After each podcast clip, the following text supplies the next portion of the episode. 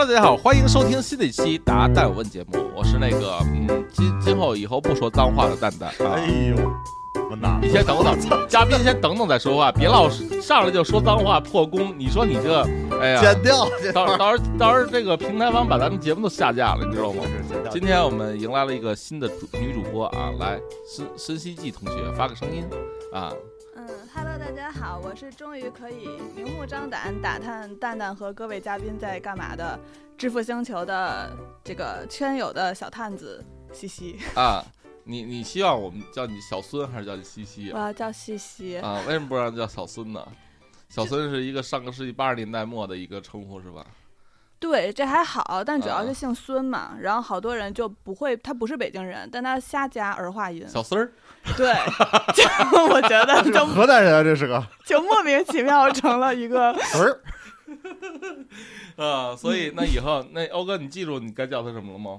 西西，对啊，我老我老想叫成就不是季季，你知道吗？不是不是特别干那种啊啊，西西啊，这个西西呢也是我们那女女那女友别的女主播之一啊。哎、这个这个什么什么字眼都是。之前那女主播叫楚文不吗？啊、嗯，楚文啊，她没离开蛋姐创业，只不过她参加了内部创业。啊、我们现在公司老火了，我现在是集团公司董事长，知道吗？哎呦我啊，你别看我们人少，人人均董事长，人均总经理啊。哎、我我已经给孙屯同学下放到我们子公司了。哎呦，太狠了我！今天今天这个呃，西西啊，西西，咱来介绍一下咱们今天请来的嘉宾吧。你知道嘉宾的特点是什么吗？啊，嘉宾特点是喝咖啡。没了解是吧？哎呦，啊、我我先给你打个样啊。今天呢，我们请来了一个嘉宾，这个嘉宾呢，大家听声辨位已经知道了，带着一股浓郁的咖啡味儿啊，他叫这个巴比特咖啡的创始人坎欧里同学。坎欧里同学这个坎字啊，大家我相信很多人记不住，你没事儿，你就记住他叫小芳就行。西西，你知道他为什么叫小芳吗？脸啊，对对对，你瞧，有时候不该那么聪明，知道吗？招人恨。哎，我补充一句啊，就是那个。之前我是蛋蛋的编辑，然后我来给他采访他组稿的时候、嗯、他就给我挖蛋姐来了，然后他当时给我画了一个宏伟的蓝图、嗯、其中有一个打动我的一点、嗯、就是蓝图黄了、嗯、就是他说你可以跟我一起做，和嘉宾们一起做创始人访谈、嗯、然后我我来了蛋姐之后半年我都没有参加过一期，你就没见过创始人啊、今天终于可以了啊！太不容易了，这事儿得一点一点来，是不是啊？然后今天啊，咱们这个见的是 level 最低的一个嘉宾啊，以后会越来越高的啊，你放心。主要是那个那个，你知道那些个 level 高的都去世了，前面。这个话不能这么说啊，但是平台又给咱封杀了，好吧？那今天呢，我跟欧哥又凑到一起了，这个咱们看有哪些刁钻古怪离奇的问题。不过呢，在这个开场之前啊，呃，还是跟大家说一说，就是现在想喝精品咖啡啊，太难买了。想喝的朋友可以去这个巴比特咖啡的这个天猫旗舰店。或者是哎，你们有京东吗？没京东算了，也有啊啊，就天猫旗舰店吧。嗯、然后那个这个搜巴比特咖啡，巴是这大手提手旁一个别，大手是什么玩意儿、呃？大大写的那个巴啊，就是一提手旁一别。然后呢，巴比特，比特是那比特犬那比特啊，巴比特咖啡。然后呢，想打折啊，七匹狼八条狗啊，想打折的朋友，我教你一招啊，你去那个他们那个阿里旺旺上啊，回复你是小芳吗？然后没准能打折，一脸懵的，也可能会打折啊！这个你们自己去尝试，好吧？那反正欧哥最近也推出了好多新品，大家真的可以关注一下啊！那今天又有哪些刁钻、古怪、离奇的问题？来吧，那来吧，嗯嗯，那我先问一个，就是比较那啥的吧，说哪啥呀？啊，跟男女有关的哦哦、啊，那欧哥擅长，嗯，专门给欧哥准备的是吧？还有跟男女有关的呢？哎呀，一下欧哥激动了，哎、这和画风不一样啊。他是这么说，他说现在跟老婆一起做抖音，然后是个财经类的账号，有五万多粉丝了。那么他现在有两个问题，第一个是选题上不知道该怎么聚焦，大多时间是跟热点，但是热点太广，内容深度不够，数据也不好看。呃，恰巧是我们了解的领域就会好一点，不知道选题上如何做提升。第二个就是说内容互动上啊，基本上说的都是我老婆颜值上的问题，嗯，所以不知道内容该怎么设置一些，就比如说钩子呀或者互动呀，来提升粉丝对内容上面的一个讨论。嗯，这个叫张浩的朋友，你提这个问题好像没有给欧哥留什么活口啊？对，是啊，是吧？欧哥做这么长时间，嗨，也就是一几十万的小号，对，哎呀，说这他怎么能帮助你啊？你这是不是有五十步笑百步的一个问题吗？但是呢，我呀就特别不想回答，你知道为什么吗？因为最近评论区老有听友留言说，这个蛋蛋呀，这个这几年就没有什么成长，一直在聚焦在抖音，也没出圈，没有张开他的小眼儿看这个外边的世界。然后呢，所有的问题都是这个抖音相关的，对于我们的吸收和成长特别不不好。他们的原话比这说的更更操操蛋一些啊。然后呢，反正就这注意用词，啊、一会儿后面哔哔哔。那他们的原话比说的更糙糙糙糙一些啊、嗯，所以呢，这个我觉得还是欧哥，你应该站在一个圈外人的视角，不要站在一个抖音上的创作者的视角，给他先先整吧整吧，然后我再给你盖棺定论一下，是吧？哎呀，你说这个，首先这个玩意儿主要聊的都是都是颜值方面的，他确定这是个财经号吗？哎，我跟你说啊，这颜值啊，其实。他没说他老婆适用于各种号，他这这叫张浩的朋友啊，他没说他老婆是那种颜值特别美貌动人，还是有特点。嗯、最近呢火了一个品牌叫的 T 九七，这个欧哥同行竞品嘛，哎呀，人比欧哥做的声量大呀，哎呀，哎呀，为什么能火呢？就是因为他里边那直播间啊有一个姑娘，她长得也不是特好看，就是嘴倍儿大。他那个嘴啊，恨不得能把你那小方脑袋吃进去。哎，然后呢，所以呢，就是他那个就成了一个颜值特点了。如果你媳妇儿啊是这样的一种颜值特点，我觉得挺好的，你知道吗？你就应该发挥他那个颜值特点。你看那个大嘴，就是 T 九七 的直播间那个大嘴，他就是就是他经常张嘴呱呱呱吞东西，或者张特别大，那个其实被人有有印象记忆的。他叫什么呀？嗯、用欧哥的话讲，就营销体系的话讲，这叫超级符号。嗯，是吧？嗯啊，所以你媳妇儿要带自带超级符号，这个啊，你媳妇儿自带超级符号的话，你其实应该放大这个超级符号。比如说，你媳妇儿眼睛大、眼睛小、嘴大、嘴小，这些这些符号，你都想办法应该放大它，而不是说规避它。你不要觉得大家在评论区互动都是基于你老婆颜值，所以你你就不知道说什么。你老婆呀，真是美若天仙，特别漂亮，真挺好一件事儿。你就可以让你老婆不断的变装，然后去哎。用一种像小 A 讲财经的方式去讲这个内容，因为呢，最近在我们财经赛道数据最好的是两个账号，一个账号呢叫丸子妹，一个账号叫小 A 讲财经。我靠，人家为什么数据好啊？都是一帮这个始于颜值的中粉啊，然后然后这玩意儿都这么拧了，对，一再提升，所以所以呢，升华了，就是就是你看啊，他粉丝量不多，但是铁粉特别多，嗯，人家。人家评论区都说什么呀？说你讲什么无所谓，我们就想看看你讲。嗯，所以其实如果你媳妇儿真的有这样的颜值标准，这真是一特棒的事儿。所以就欧哥呀，其实他也想搞这个，可惜我们都没有这个条件。嗯，所以呢，你看只能是靠着口活搞。但是你媳妇儿要有这个条件的话，其实你可以呃关注这个小 A 或者是丸子妹，你看他们其实也是讲财经，但是他们其实是用一种。能够展现颜值的方式在聊财经，就这这话说的，你能体会吗？我我没关注过。哎呦，嗯、主要是我就不属于那个人群。西西，你关注了吧？啊，你你你你觉得你你觉得有什么看法？就是小 A 和这个这个这个丸子妹。嗯、呃，我刚来蛋姐的时候，然后那会儿就是看对标账号，看小 A、嗯。然后呢，其他同事就会告诉我没有参考价值，大家看的就是他颜值，嗯，嗯但他后来好像我看有一个迪士尼的那个版权的那个视频，其实拆解的那个文案是 OK 的啊，但是，呃，那个可能是比较爆款，剩下的可能确实是看小 A 的颜值，嗯，然后另外一个，因为小 A 确实长得好看，我对于女生也喜欢，是是是我觉得欧哥你一定要去看，现在就看，我更喜欢丸子妹一些啊，啊，真的呀，对对对。啊，我更喜欢丸子妹写、呃。然后，然后丸子妹的评论区我看的就都是，嗯、呃，原来丸子妹的眼睛是长这样的，原来什么丸子妹的眼睛真大，就是好像说的全是、嗯、全是颜值相关的。对对对对、嗯。所以其实这是有特点的，对吧？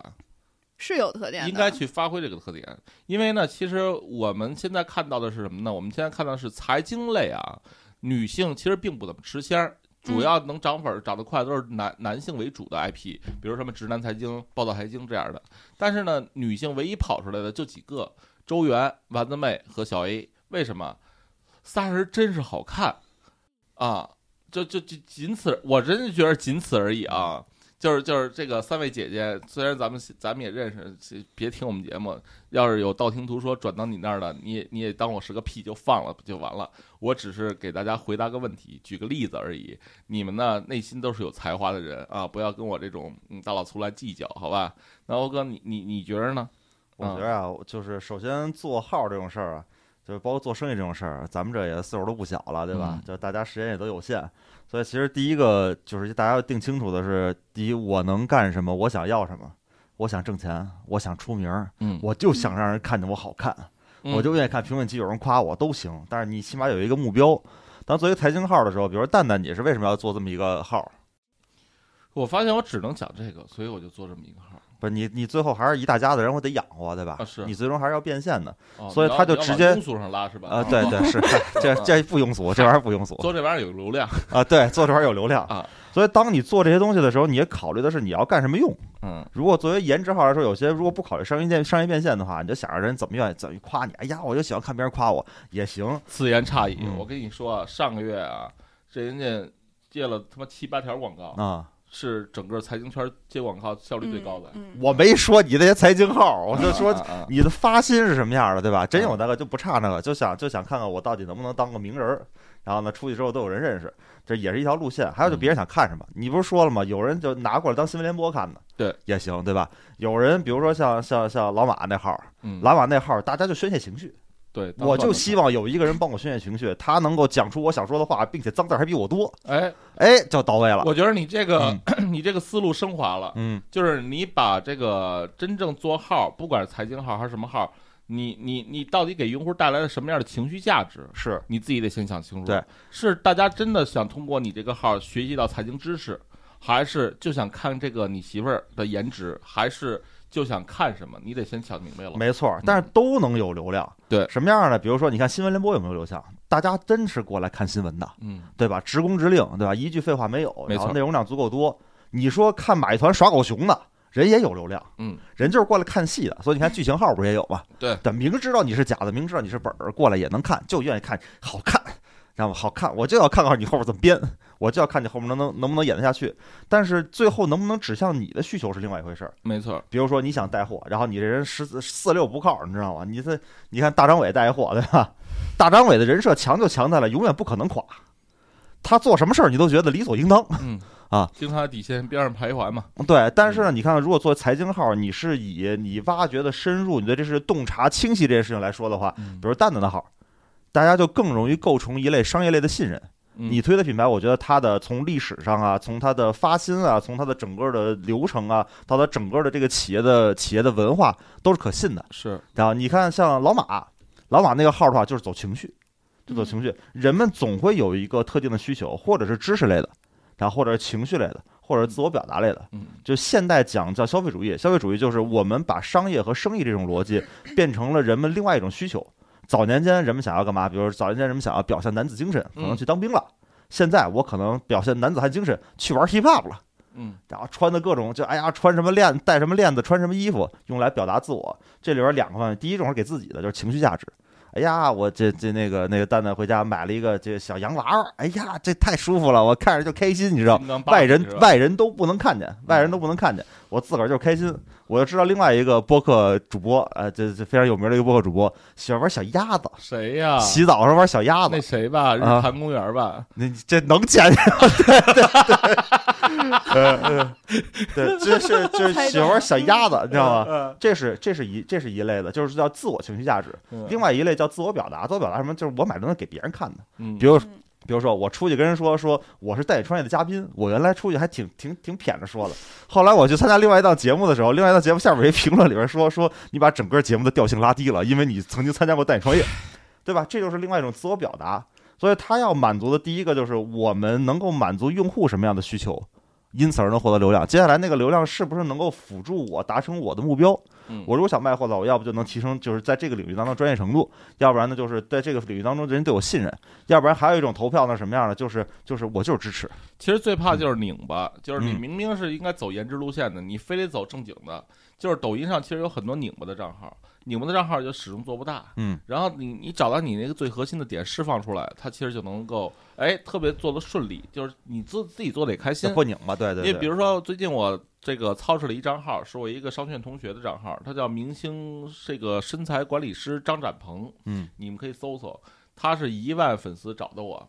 现在经过我的妙手回春一搞，现在十八万了，嗯啊，然后也就一个月时间吧。然后为什么是这样呢？我说展鹏同学，他他是一个就是形象像一个男道士一样，就是有那头发特长盘在一起，还挺有棱角的。我说展鹏同学，你你你你到底想要什么样的客户？他说我就想要这个三十到四十岁的女性粉儿，哦。然后呢，因为他服务的明星哎都是这个阶段，比如什么蒋雯丽什么的。嗯。然后呢，这个而且这这部分女性啊，是中国掌握家庭财政大权的，呃，一二线的这种三四十岁的女性。我说那太好办了，你啊整一小背心儿，穿一小裤衩儿，露点肉，然后呢，哎，这个用这样的方式去去去去去展现你这个健身。然后呢，你每次啊就提出那些这个年龄段女性最焦虑的问题，比如说。这个有点下垂怎么办？然后比如说这个，嗯，蝴蝶臂出来了怎么办？啊，这就就这些问题，然后你再去做教学，你们可以现场待会儿去看一看那个账号，解决什么人的问题。他, 他现在都开始男扮女装了，就是说，哎呦，先先穿一个女装，说这个这个痛经做这个动作会不会瘦？然后哎会不会疼？然后不会。然后呢，这个这个什么这个练蝴蝶臂应该怎么练？呃，才能够。不练成大壮，然后呢，他先特娘的事，然后最后啪穿一小背心儿，然后呢就开始教教动作。现在那个最高的一条视频呢，点赞已经四十多万了，所以所以你看，马上一个月时间就超过了欧哥三年的粉丝量，嗯啊，所以你看这个这个其实就是一个点，这个点是什么呢？就是如果今天我跟那个展鹏说，我说你应该走这个阴柔之美，他如果不认同，他还是像以前其他教练那样呱呱呱撸铁。哼哼，他他肯定他肯定在抖音上没机会，为什么呢？因为那种哼哼那种人太多，他对吧？嗯。但是呢，我说出去的少。我说展鹏，我那天就跟他说，我推心置腹的说，我说展鹏，我他妈要是个，我我说展鹏，我要是个女的，我都想那什么你，哎，你你得给我创造出这种感觉。所以呢，就是就是那个小背心啊，我跟你说。男性用户看到这个账号会觉得这个展鹏有点娘，这个背心啊有点土，但是阿姨粉儿、大姐粉儿老喜欢了。但你是怎么得出这个结论的呢？就是一一根据我对他的观察以及他他想要的，我们我们找到了一个最契合的点。呃，不是我的意思是，你怎么知道阿姨粉喜欢小背心儿？那就是平时你对阿姨粉的观察了，真的。欧哥，你也这么觉得吗？我我平时不研究这个。那个欧哥，你要问他说，比如说喝精品咖啡的人什么样画像，他能给你叭叭叭叭。所以呢，你其实做内容做的好不好啊？真正做的好的人，其实干嘛的呀？就是研究用户心理的。所有的产品大师或者所有的内容大师，其实都是一个还不错的心理学的一个东西。嗯，你你你你现在问他，你说。你你就喝咖啡的人是什么心理？喝星巴克什么心理？嗯、喝巴比特什么心理？你说说，你说说。我跟你讲一，我跟你讲一个，就是咖啡的本质。嗯。然后呢，这虽然说之前这不是聊T 九七嘛，嗯，我就说所谓的口味比谁谁强多少，这都是扯淡。嗯。只有只有就因为第一个，餐饮行业是一个口味高度分化的一个行业，就不存在某一种口味，就说所有人都说好，这是不现实。就酸甜苦咸鲜，然后各地的味型都不一样。嗯。所以某某某靠口味最好，你现在没有任何一个世界上大企业是靠口味出身。就是就是以此为见长的，就是因为它没办法，是这口味太离散了。而咖啡这类产品是什么样的？就是如果你要给我，我是我是干这行专业的，如果你要给我，我你不去做对照之前的校准的话，你给我比如瑞幸的，然后各种各样的咖啡，然后啪啪摆一排，然后让我一定能猜出来哪个是哪个，这都很难。嗯，但是他们成本可能差异很大，是这都非常难。那么怎么叫咖啡？怎么去判断？为什么有人愿意花三十买一杯，有人愿意花七块买一杯，还觉得seven eleven那个 low 呢？这实际上是咖啡贩卖的，叫做完整体验。什么叫做完整体验？就比如说，你平时喝哪个咖啡？星巴克、瑞幸、椰咖咖，还有巴比特，我也喝过。哎，得嘞，好，你看你喝这些咖啡的时候，巴比特喝的都不是花钱的，嗯、都是在公司赠品。嗯、是，你看你喝这些咖啡的时候，什么叫做完整体验？你想象一下，你是不是这么心态？从你要去一家咖啡馆开始，你从大老远看这 logo 就能想到了，我是想被人看见还是不想被人看见，对吧？然后进到门之后，那个咖啡那咖啡师小哥哥对你笑得甜不甜？过了之后对你热忱不热忱？然后拿到这杯咖啡之后，你买的时候心疼不心疼？拿过来放到桌上之后，拍照的时候觉得好看不好看？灯光给的够不够？然后发了朋友圈之后，下边人说：“哎，你怎么喝他们家的没品位？”你知道？要不然下边说：“哦，你喝他们家的，我操，你这品位可以啊！”这个是不是感觉不一样？然后有多少点赞的，是不是也不一样？嗯。然后有人说：“哦，你喝他们家的，我也特别喜欢喝他们家的，我这这个这个，咱们咱们这个这个啊，这个品位都不错呀，对吧？”这又是不一样的。然后接下来你出门的时候，人给你打不打招呼？然后你出拿着杯子有没有人侧目看你，这形成你所有的完整体验。这完整体验就包含了你的情绪价值，包含了你的自我表达，包含了你对一杯咖啡的咖啡因需求。比如说如果我在一个专业领域场景当中，或者说我在一个就我拍短视频的时候，我的我的人设是一个从业者的专业人士，我就必须什么都给后边讲出道道来。但你知道，比如我去我去阿里巴巴开会，去杭州，我第一件事就就到西溪之后下酒店附近找便利店，嗯，因为我要找到一个能够以非常低成本为我提供一杯咖啡，而且还离我很近的一个需求。但是这个事儿呢，我除非给它编出一个特别圆的故事，否则我没法拍成视频，它跟我的人设不契合。嗯，能理解吧？所以就是它这个它这东西只能满足我的购买需求，但是它对于我的自我表达和对于我的情绪价值没有那么高，我就很难把它说圆成一个故事。所以真正的咖啡之所以有人能卖七块，有人能卖三十，是因为它贩卖的除了咖啡本身这里边这杯黑水之外，还有很多其他的价值所在。嗯，而大家主要的主要的推动力和主要的人群分层是来自于其他的这些需求，而并不来自于就是这杯黑水真的值多少钱。所以，所以欧哥，你觉得巴比特咖啡都是一群什么样的人是铁粉呢？哎，这就跟就是人群有关系了。比如说，我们是一个北京品牌。然后我在讲视频的时候也会故意的就北京口音会放大一些，然后同时呢，我们的用户呃全球我们去卖全国嘛，我们用户北京的用户占百分之二十一，所以其实我们是一个相对更加本土的北京品牌。所以很多北京品牌，我们的产品线里边有一个专门叫北京文艺复兴的产品线，很多人会把这个对于这个地域和对于这个地域的味型的感情附着到一个品牌上面。其实很多品牌创始都是这样的，就都是跟地域品牌有关。比如在广东也有专门这种老广类型的这种这种这种品牌，它会根植于地域色彩。豆汁味咖啡，嗯，对对对。后来还有什么样呢？后来还有的就是，当你喝这咖啡的时候，你觉得你是一个小众的精品咖啡，还是一个大众的商业咖啡？难道星巴克不卖精品吗？星巴克有专门的甄选店也卖精品，但是你总觉得在那儿做表达吧，有点表达不到位。嗯，但其实我们这些人也会去膜拜一下，就也会去他的甄选店里边看看真正大企业做到精品是什么样的。这些东西难道真的那么难得到吗？我告诉你，有钱就行。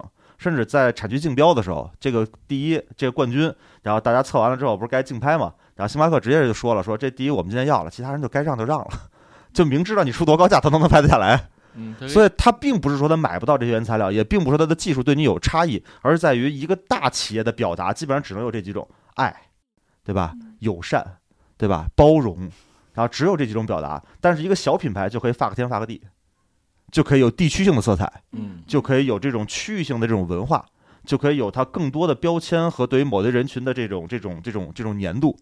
就好像你喝精酿啤酒。你喝精酿啤酒，你说像像熊猫对吧？我前两天跟潘家浩聊天了，你喝熊猫，他当时讲的就是我们能，他他当时想要把自己的，就是他在加拿大留学，把自己做的中国的精酿啤酒再卖回到他当时在上学的那个加拿大的小镇里边，后来真的卖回去了，也卖到英国去了。那你想想，当时又在那个小镇当中的中国人买到了一个叫熊猫精酿的一个中国啤酒的时候，是不是油然而生的有另外一种自我表达和情绪价值？嗯嗯。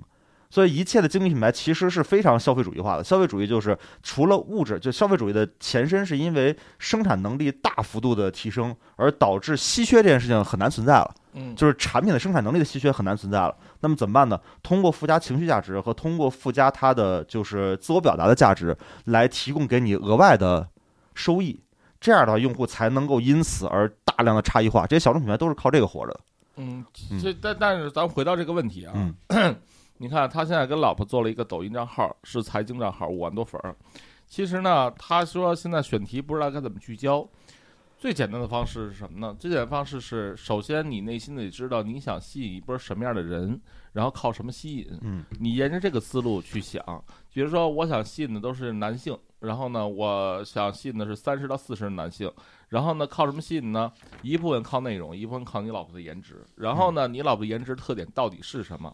如果大家哎真的就喜欢看您老婆的某一个表情或某一个动作，你看那个那个丸子妹就有一个标志性的一个话话话术吧，她就是哎呦喂还是什么呀，我忘了。嗯、然后呢，所以所以呢，你其实应该找到这个点，然后让你老婆不断的加强这个点，放大它。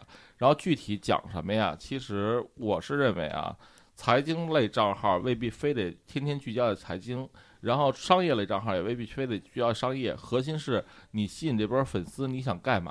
你要是财经账号吸引来的粉丝，你想是最后转卖他保险，或者是转卖的他一些理财，或者是一些嗯这个相关的东西吧，衍生品，那你其实就做垂点，做做做做专点好。但是你说你就想接广告，你我跟你说接广告啊，你做特别垂特别专的财经类账号你接不着什么广告，你只能靠转化而不能靠广告。那么因此呢，就是你可以抓一些社会型的热点。你看蛋姐之前啊也是想做一些商业做创业相关的话题，但是你会发现这个选题越讲越窄。但是现在呢做这种时事热点，然后它的它的用户范畴虽然很泛，但是呢它每期的播放量数据都还行，这样的模型呢是适合接广告的。然后呢，所以你得先想清楚你的商业变现模式是什么。一个五万的纯的垂直的财经账号其实不比一个五百万的账号挣得少，关键是你别又想着接广告又想做垂直，这就拧巴了。而且呢，这个如果大家都评论是你媳妇儿，那你其实应该放弃你的直男的思维，想想办法把你媳妇儿的那个经常被人评论的点拿出来放大就好了，嗯，对吧？啊、嗯，这是这是有什么补充吗？没有。啊、嗯，好吧，那下一个问题，嗯嗯，下一个问题聊一下餐饮跟抖音或者跟热点比较相关的吧，就是叫士多啤梨问的，他说最近抖音特别火的海克斯科技对未来的餐饮行业会不会有冲击？这人被骂街我。嗯。然后我想做榴莲饼店的话，这个行业有的做吗？如果有，那榴莲是用榴莲做好，还是用榴莲酱做比较好？然后有那些专门卖榴莲的贸易公司会跟我们这些小卖家合作吗？如果我想跟他们谈，该怎么做？呃，首先欧哥你怎么看待海克斯科技这件事儿啊？还好咱这播节目播放量不大啊，就是稍微、这个、稍微这个节目、啊、可以说点真话，没骂就骂了。嗯、对，我就一直想说这事儿，但是一直不敢说，是因为就是整个的民意太沸腾了。嗯、但是我们本来是做食品的，虽然我不是学食品的。嗯嗯、然后首先呢，就是就是当大家渲开始渲染情绪的时候，大家就不再关注事实了。对，就不再关注事实了。比如说，对于食品添加剂来说，我们简单来说，比如说味精这个事儿，谷氨酸钠。大部分人看到味精觉得没什么问题，看到谷氨酸钠就觉得是一个就添加剂。谷氨酸钠，但是但是谷氨酸钠是从什么时候来呢？谷氨酸钠最开始大家觉得鲜味到底从哪儿来？然后于是呢，一个日本人从一个煮海带叫做煮昆布，然后水里面提取的一个主要成分是谷氨酸钠，就这类氨基酸会让人感觉到明显的鲜味儿，才有的这个这个这个这个成分。这个世界都是化学的，这个世界都可以为化学解释。那么你说，在如果我拿煮昆布水做出来的谷氨酸钠，主要成为谷氨酸钠的这东西，到底是不是就是就是有害的？嗯，好，接下来在人们生产当中，大家觉得我你是化学合成的，但是你知道味精的生产过程是什么样的？味精生产过程是拿粮食和微生物，它是一个微生物的代谢产物。换句话说，它是发酵出来，你可以理解成为它是发酵出来的。那么发酵出来的到底是你所谓的人工合成的，还是说天然的？发酵这件事情是天然就会产生的，对吧？然后这个时候，这个味精再添加进去之后，如果我拿煮成的昆布水，然后提炼出来的那个谷氨酸钠，和我拿微生物发酵提炼出来的谷氨酸钠，哪个算添加？嗯，哪个算天然的？哪个算不天然的？大部分人在说这个问题的时候，连生产工艺、有害性、科学性的一个文献的论证，就对它有害性的论证，以及什么叫添加剂，然后以及什么样的剂量会有什么样的危害，完全不知晓的情况之下，大家是怎么做出判断的呢？嗯。比如说，当时海克斯里边有一个说，那个你就他故意就讳莫如深的在直播里边说说，你看这个里边有安赛蜜，里边有三氯蔗糖，然后里边有那阿巴那阿巴斯甜，说这这个为什么这么放呢？说你还不知道吗？说单放一种不就超标了吗？放这么多种才不超标，知道吧？会这么去挑唆你往那儿想，但实际上你稍微问一个食品做食品专业的大一大二的学生，他就能告诉你为什么会放多种代糖。是因为就是在这多种代糖当中的话，并不是因为超标，比如说三氯蔗糖的超标的限度是非常非常高的，就是给小鼠喂，每天十几克喂，小鼠一辈子都没事儿，就它的超标量是非常非常高的。针对到人体的单克重的话，就是你每天拿着当饭吃，都不一定能超标。而且三氯蔗糖可是一个甜度比蔗糖高六百到七百倍的一个东西，就是一点点就爆甜，就超级甜。但是呢，由于这个甜味，人们觉得这个甜味不是很好吃，所以就导致它需要跟就是安三蜜啊、跟阿巴斯甜啊，甚至跟赤藓糖醇等等，把它混合出一个更接近于蔗糖这种复杂甜味的味道。换句话说，在食品工业当中使用多种代糖的话，并不是因为单一就会超标。如果我单独用三氯蔗糖，都离超标还远着呢，单用一种最最甜的甜味剂就已经差距远了，而是为了让它更好喝。而且那个超、嗯、呃，相对三个月以上保质期的食品预包装基本都得有一些添加吧？哎，也不一定。比如说啊，就是你说蜂蜜，但是有添加嘛？蜂蜜是一个典型的就是高渗透压并且含水量非常低的一个产品，它只要含水量足够的低，它的保鲜时间就非常长。这不就跟我们老祖宗一样嘛？就是晒成腊肉之后保鲜时间就可以非常长，只要它脱水，保鲜时间就非常长。或者比如说腌制类食品，腌制类食品的话是除了盐之外还有一个它有一个主力的发酵菌群，它也能够保证一个相对的有益菌的发酵菌群是占占据主力的，它也能够保证它并不向有害菌方向去发展。就这些食品工艺都是，就是食品工业多少科学家，真的你想想，如果我们觉得天然的才是好的，那你怎么判断袁袁隆平？是是，对吧？是做杂交水稻，收集了这么多品种，然后杂交出来就有问题吗？所以啊，现在是什么一个情况啊？就是在抖音、快手上啊，你只要说这个海格斯科技有问题，就全网被骂。所以呢，也没人敢说这个真话。但是呢，从本质来说呢，就是为什么这个这大哥呀，他他他现在做的事儿，我认为不太好呢？是等于他以一个情绪价值，然后毁了整个食品添加行业。然后呢？它不仅是添加行业，啊、就是整个食品行业，实际上很多东西你换一个说法之后，看起来就像添加剂啊。对，然后让大家呀、嗯、都都人人自危。嗯、你说这，嗯，就是就是拿海天椒来说啊、嗯，海天其实也不是没有零添加的，嗯、只不过零添加卖的比较贵，一瓶有添加的四块多，没添加的二多。你说老百姓他买哪个，对吧？然后呢，所以这就导致的是很多企业可能会为此遭殃。呃，而且呢，会对食品产生那种恐慌感。前两天我看一个视频说，现在连外卖小哥的单量都骤减了，因为大家不敢点外卖了。嗯，所以我其实觉着它其实造成的是一种民众的恐慌感，嗯、所以它可能会受到一些外部的压力。还有，其实对于就是各个国家的就食品体系来说，嗯、大家总觉得中国的就是食品食品体系的问题很大。然后，但实际上，因为我们各国都会有一些了解，就在干食品行业的，比如说仅仅咖啡烘焙这部分，中国的标准远远高于日本，远远高于美国。美国和日本都是备案制，就是相当于只要你的产量不是很大，你直接在备案就行。然后如果出事儿了再罚你，然后不出事儿的话，就是备案就可以生产了。所以你看，在美国和日本有很多的在地的这种小的烘焙商，在中国全部都是工厂化的，是因为只要不是工厂有 S C 的生产执照的工厂出来的，全是违规的。在大流通渠道全部是违规的，所以它的标准实际上是高于这些的。你可能会有人提三聚氰胺，呃，你要知道，就是这个食品监测是这样的，你的所有在国标内的这些个检测，比如说这些个合法添加剂，嗯，是全部要按批次送检的。然后呢，每个批次是不是在规定范围之内是要送检的？三聚氰胺这一类是因为它本身不在食品添加剂名录里面，换句话说，它不检测这一项。但是你说那为什么不检测这一项？世界上化合物上亿种。你不能每项都检测呀，你也不知道它会加什么，所以这类的是会滞后的。但是在合规的食品添加剂都会有大量的科学论证，然后以及是不是在范围之内的。所以，所以你看啊，嗯、这其实是一个悖论，就是很多人是是希望买便宜货，嗯、所以他才会赶上那些 嗯, 嗯吃完会有害身体健康的东西。嗯，你要天天吃大董，我觉得你也吃不出什么问题，无非就是脂肪肝、这个血压高，你越吃越胖嘛。因为为什么呢？因为好的食材、好的入口的东西，它必然贵。嗯、对，就大家不知道这个东西到底有多么血腥。啊、比如说，你说就是有机这个东西，有机这种，第一，有机一定好吃吗？比如我们从咖啡角度上来说，有机不一定好吃。我就我就尝到过，就是就是有机的咖啡是国家认证的有机，就它需要有就是首先涵养周周边的生态，然后呢周边有多少的那个原生林，然后呢包括它的土质的要求等等的，但是它真的不好吃，是它真的不好喝。还有一个是，你知道如果不用农药化肥，产量能减到多少吗？嗯。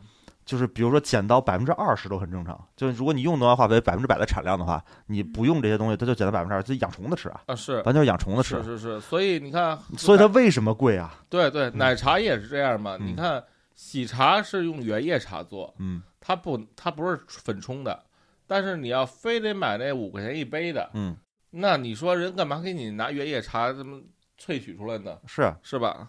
啊，所以大大然后等到物价狂，就如果说就国家调整整个的就是国标，好，现在是以科学的方式去保证无害。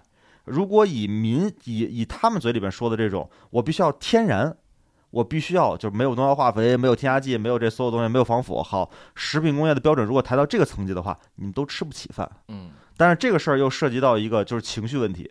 当你说如果我们抬升标准吃不起饭的时候，他说那你们害人就有理了吗？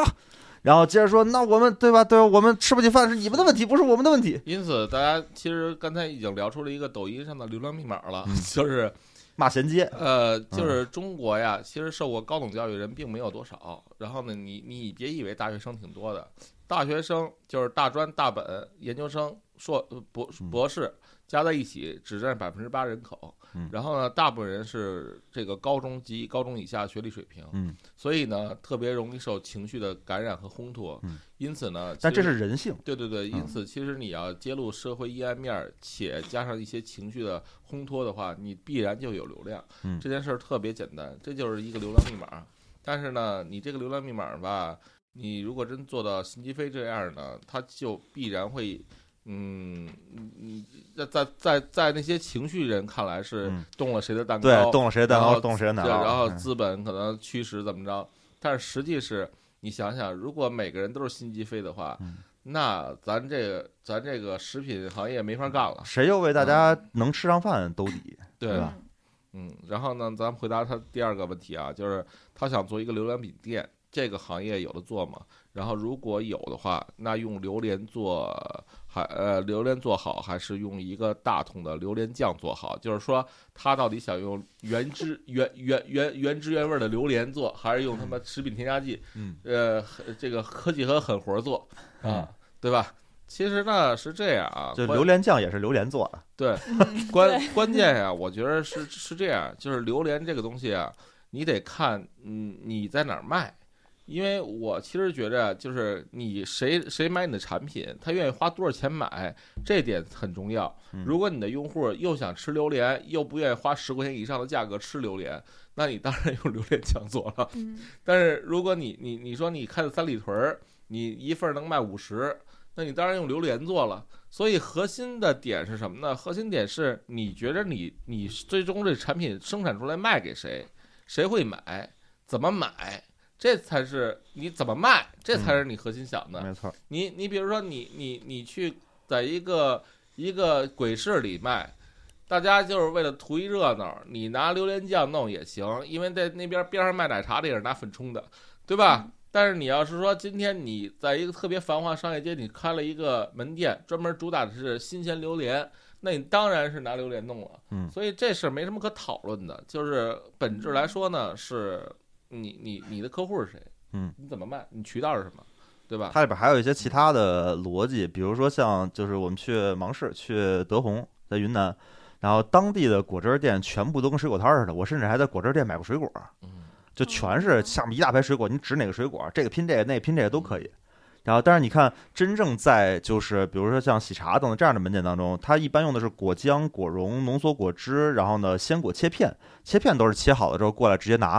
这是因为它要保证一个更加良好的餐厨比，就你注意看，它餐厨比可以非常非常的好，就是吧台只占很小的一块地方，大部分都是用餐区，但是有很多的餐厅就是，尤其是一些个传统的广式餐厅，就它不使用中心厨房的，它可能餐厨比能够厨比能占到百分之五十，就是租一百平地面面积，五十平都是厨房，它还直接决定了你是用了多大的空间来完成这个操作，然后你对于这个限时限地的这个空间的利用率有多高。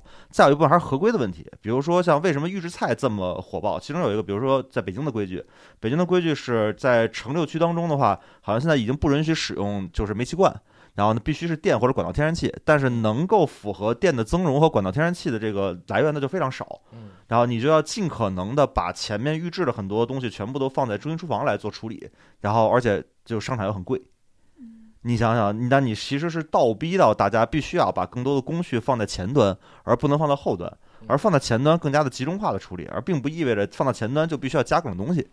嗯，比如典典型的一个，你知道一些个短保类的鲜食实际上是不需要加防腐剂的。短保类鲜食需要的什么呢？就是当它高温蒸熟了之后，这时候是不是基本上是一个就是活菌全部灭菌的状态，然后呢快速降温，就是快速降温降到细菌繁殖的速度非常的慢，然后呢再经过冷链来配送。所以这样的一个短保鲜食不大需要用用防腐剂这种这种方式了，因为它之前已经高温消过一次毒了，然后接下来只需要保证冷链。所以鲜奶都是类似这样，鲜奶是巴氏杀菌把活菌杀掉，但是那个芽孢杀不掉。大大大哥跑题了，嗯、你你觉得他这个？我就说，就是他卖什么样的原材料，是跟他所在的地理位置、他的人群的价格承受力度、他所需要的餐厨比、他的成本结构这些东西都有关的。你觉得榴莲饼店首先成立吗？嗯不好说，外卖窗口的话，可能打单品还有戏，但是作为一个单独的店来说的话，在中国中餐里边有一个叫叫席的逻辑，就一人怎么吃，俩人怎么吃，五人怎么吃，十人怎么吃，他就撑不起来成桌的席，嗯，所以他只能是一个以外卖窗口为一个一个一个一个方式的档口档口单品，就跟那鲍师傅似的，嗯。但是呢，榴莲饼这个事儿啊，就是就跟北京人喝豆汁儿差不多，只不过它可能比豆汁儿的受众范围更广一些，嗯、有人是不喜欢榴莲。然后也不闻不了那味儿，有人是特别喜欢玩命吃，嗯，但是呢，其实你你要这单门做一榴莲饼啊，这玩意儿其实挺局限的，嗯，那基于的是你是否开在一个大流量的地方，嗯，如果你是开一个小流量的地方，要不你能辐射足够广的区域啊，对对对，嗯、你如果不能辐射足够广且流量不高，对，我最近在抖音上看一个这卖大肠的，卖卤大肠的，啊、天天跟那儿捡大肠、啊、洗大肠，是是 是, 是, 是，对，那这挺带劲的，知道吗？这大肠啊，那玩意儿为什么比榴莲这事儿能呢？因为那个辣这个东西啊，嗯、本身是有复购的啊，对吧？它有重口味，对。但是呢，你你你你这个榴莲呀、啊，其实你卖贵了吧也没复购，你流量小了吧也没多少人买，嗯、所以我其实觉得它这个风险还是挺高的。我不太建议他专门开一个榴莲饼的店啊，嗯、真的真的。你要是除非它的商业模式支持这样，或者有个对标啊，起码来说有个对标。是它如果没有对标的话，它自己生开的话，我觉得挺费劲，真挺费劲的。它只是适合，比如说我今天开了一爸爸堂吐司店，嗯，里边加一品榴莲味儿，这个也许成立。嗯、但是你专门弄一榴莲饼店，你流量能复用？嗯、我我我不太看好、啊。对，有专门买来买肉松小贝的，有专门来买其他的包的，你起码还能互相串串流量啊。对，所以呢，今天。我觉得这俩问题差不多，就是我我没怎么说脏话吧？没怎么。哦哦，好好好，你都看着呢啊！大家别别老骂骂街了啊！嗯、然后呢，我也是希望能跳出抖音，站在一个商业视角上给大家多回答一些问题。所以呢，大家别老这个嗯嗯这个诋毁我们、骂我们啊，看完还挺伤心的。然后呢，一直在努力做一给你们白嫖的节目，是不是？女主播都换了十个了。所以太费女主播这个节目，然后大家多担待啊。然后呢，西西，你可以介绍一下咱们那个致富星球社群。最后，嗯，嗯那个我给大家介绍一下我们致富星球社群哈。致富星球社群呢，就是我们的一个私域，相当于是蛋姐创业这边的好，尤其是好多老听友，然后在我们的社群里面啊。然后我们这个社群呢，其实有三个核心的价值吧。第一个核心价值其实就是九百九十九个赚钱机会。就是你很多大家都是想创业，不知道从哪开始做起来，其实也不叫创业，嗯、叫做生意，做、就是、做小买卖，对，做小买卖，小机会的介绍。比如说这个医院陪诊员你能不能做，收纳师能不能做，收骨头能不能做，捡烟头能不能做，这些小机会，对对。然后这个是其实是我们比较主打的，大家能够立刻上手来操作的东西。然后第二个呢，就是一进来。特别白嫖的机会给到大家，就是所有的资料，很多赚钱的秘籍，你可以免费下啊。比如说什么抖音从零到一爆爆款这个思路，比如说这个如何能把一个微信群啪一下爆裂成五十个，然后比如说这个呃这个这个嗯，反正一大堆这个 P D F 吧，就是你你你就是外边的花钱下的，我们都花完钱下好了之后免费给你啊，好吧？嗯，然后这个是针对就是比较基础的这个。嗯，圈友吧。然后另外呢，就是如果大家有比较进阶或者有更高的一些需求，我们尤其是蛋蛋这边，还有我会去采访一些大神，嗯、他们真的是行业里面，比如像欧哥这样的，就是某一个行业真的做出很不错成绩的，嗯、那他去给你讲他的商业模式是怎么样，他能赚多少钱，他的思考是什么，然后以及他的一些坑。嗯、对，我们一周啊，大概会在社群内发布两个大神的赚钱的一些案例。嗯同时呢，我们也争取啊，在接下来的时候每周找一个大神做一次线上分享在群内，所以呢，这些都是我们能够给大家提供的一些内容。然后呢，大家也可以在里边彼此认识、彼此交流。所以这么一个社群呢，其实也不贵，二百九十九一年，我觉得还行。对吧？然后呢，反正欧哥，你你作为创业者，觉得这个听下来还行吧？行啊，是吧？我们我们买资料和买书的逻辑都是，我都是一箱一箱买。嗯，就因为这一本书里边，中国书那么便宜，中国资料那么便宜，你只要能有一句话好使，哎，你就能把这事儿挣出来。是，所以二百九十九，我觉得多一个机会，多了一个缘分，还认识点朋友，多挺好的，提高点认知吧。啊，那今天如果大家想去加入我们的致富星球的话啊，特别简单，你可以去呃加我，就是胖大男六幺八，也可以呢，这个在蛋景川的视频订阅号回复这个致富星球就可以了啊。不愧，真不愧，好吧，啊，期待你的加入。那今天就这样，然后也这个是西西第一次来参与达达尔问，大家也可以给他做一些鼓励。那今天就这样吧，咱们最后说句我们的 slogan 来结束本期的达大有问啊，用我们的弯路为你铺路，带你创业，下期再见，拜拜，拜拜，拜拜。